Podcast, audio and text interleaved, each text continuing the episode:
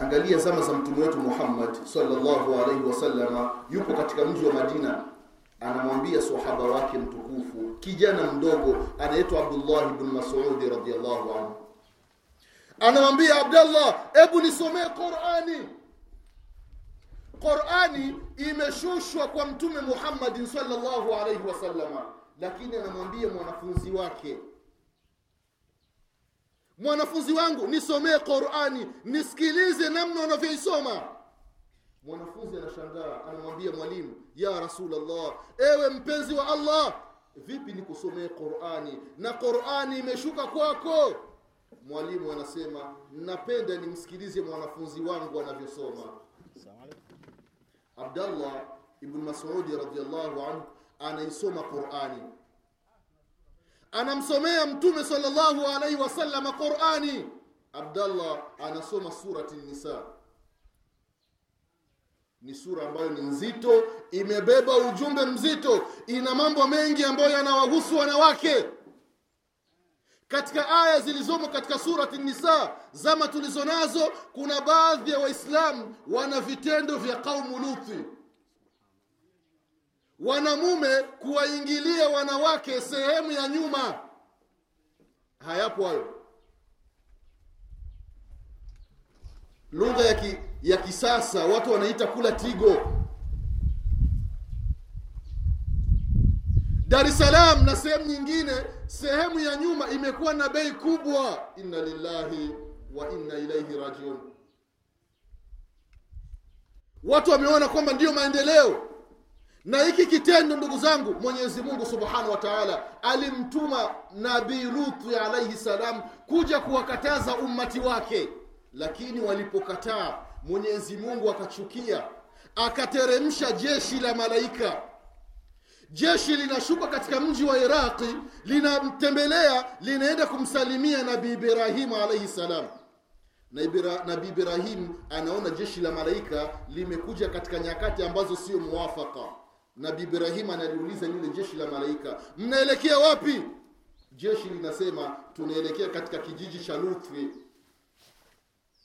tunaelekea katika kijiji cha mbele. Nabii ibrahimu anawambia inna fiha lutwa. Katika kijiji hicho kuna mtume luthi malaika wanasema nahnu alamu biman fiha. Sisi malaika tumetumwa na mwenyezi mungu tunajua waliopo katika kile kijiji malaika wanaenda mpaka katika nyumba ya nabii luthi alaihi salam wanamsalimia. Watu wa nabii luthi wamewaona malaika wamekuja kwenye maumbile ya kibinadamu wanapeana taarifa kwamba leo kuna mizigo ya nguvu umeingia vifaa.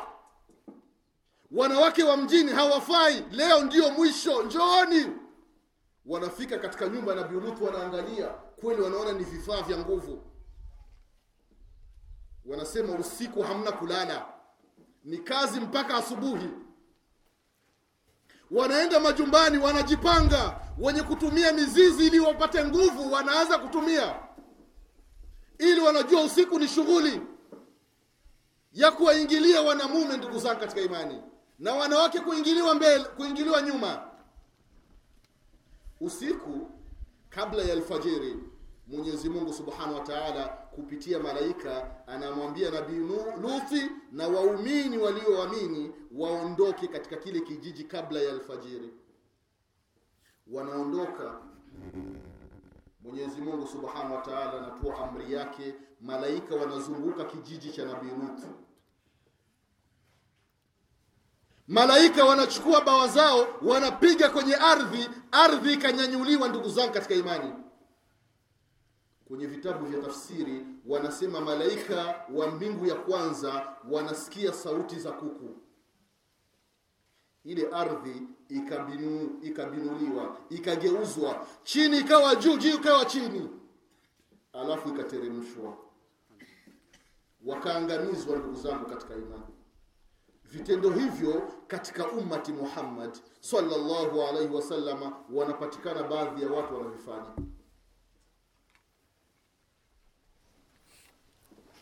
mtu mmoja mwislamu anasema yeye alikuwa anamwingilia mke wake nyuma kwa muda wa miaka ishirini. Na mke ana habari wote waislamu. Mume anaulizwa anasema mimi ninajua sehemu ya mbele ni sehemu ya mtoto tu. Mimi sehemu yangu ni nyuma. Inna lillahi wa inna ilaihi rajiun. Ndugu zangu katika imani mtoto umempeleka madrasa amesoma qurani. Abdallah anamsomea mtume salllahu alaihi wasallam qurani. Mpaka abdallah akafika katika aya inayosema fakaifa idha jina min kulli ummatin bishahid wa jina bika ala haulai shahida. Alipofika kwenye aya hii mtume salllahu alaihi wasallama anamwambia abdallah ya kwamba hasbuk inatosha. Nyamanza yatosha abdallah ananyamaza, anageuka anamwangalia mtume sallallahu alaihi wasallama anakuta machozi yanateremka. Mtume analia analizwa na aya fakaifa idha jina min kulli ummatin bishahid wa jina bika ala haulai shahida. Itakuwaje siku ya Kiyama, siku ambayo kila nabii aliyetumwa na mwenyezi mungu atatoa ushahidi kwa kile alichotumwa na allah subhanahu wa taala. Na wewe mtume muhammadi sallallahu alaihi wasallama utatoa ushahidi juu ya ummati wako. Mtume sallallahu alaihi wasallama laqad jaakum rasulun min anfusikum azizun alaihi ma anittum harisun alaikum bilmuminina raufu rahim. Mtume anapenda umati wake. Namna gani atatoa ushahidi ili waingie katika moto wa jahannama? Analia mtume sallallahu alaihi wasallam. Mtume amekataza wanamume kuwaingilia wanawake nyuma. Sasa katika ummati muhammadi ili jambo linapatikana mtume atoe ushahidi fulani na fulani na fulani. Ndio ilikuwa kazi yao ili waingie motoni mtume analia. Baadhi ya sehemu mashekhe wanaongoza. Kuambiana ukweli. Baadhi ya sehemu mashekhe wanaongoza kula nyuma. Muheza mjini juzi nimesikia mashtaka juzi. Watu wameolewa baada ya kuolewa siku tatu mwanamke anaachika anaulizwa anamwambia mume wangu alitaka nyuma. Usiku mzima ni vurugu. Tunaelekea wapi ummati muhammad sallallahu ndiyo malezi aliyotuachia mtume muhammadi sallallahu alaihi wasallam. Ndugu zangu katika imani abdallah ibn masudi radiallahu anhu alimsomea mtume quran namna gani alisoma qurani? Alifundishwa qurani. Sasa ikiwa mwislamu hukumpeleka mtoto wako madrasa akajua hakujua qurani hakumjua allah hakumjua mtume salllahu alaihi wasallama ni mirathi gani umemwachia? Ukimwachia mashamba manini havitomsaidia chochote mbele ya allah subhanahu wa taala. Zaidi ya qurani ndugu zangu katika imani ndiyo mirathi haimaliziki. Haina mfumo haina msimu. Mirathi ya qurani mirathi ya elimu ya dini ndugu zangu katika imani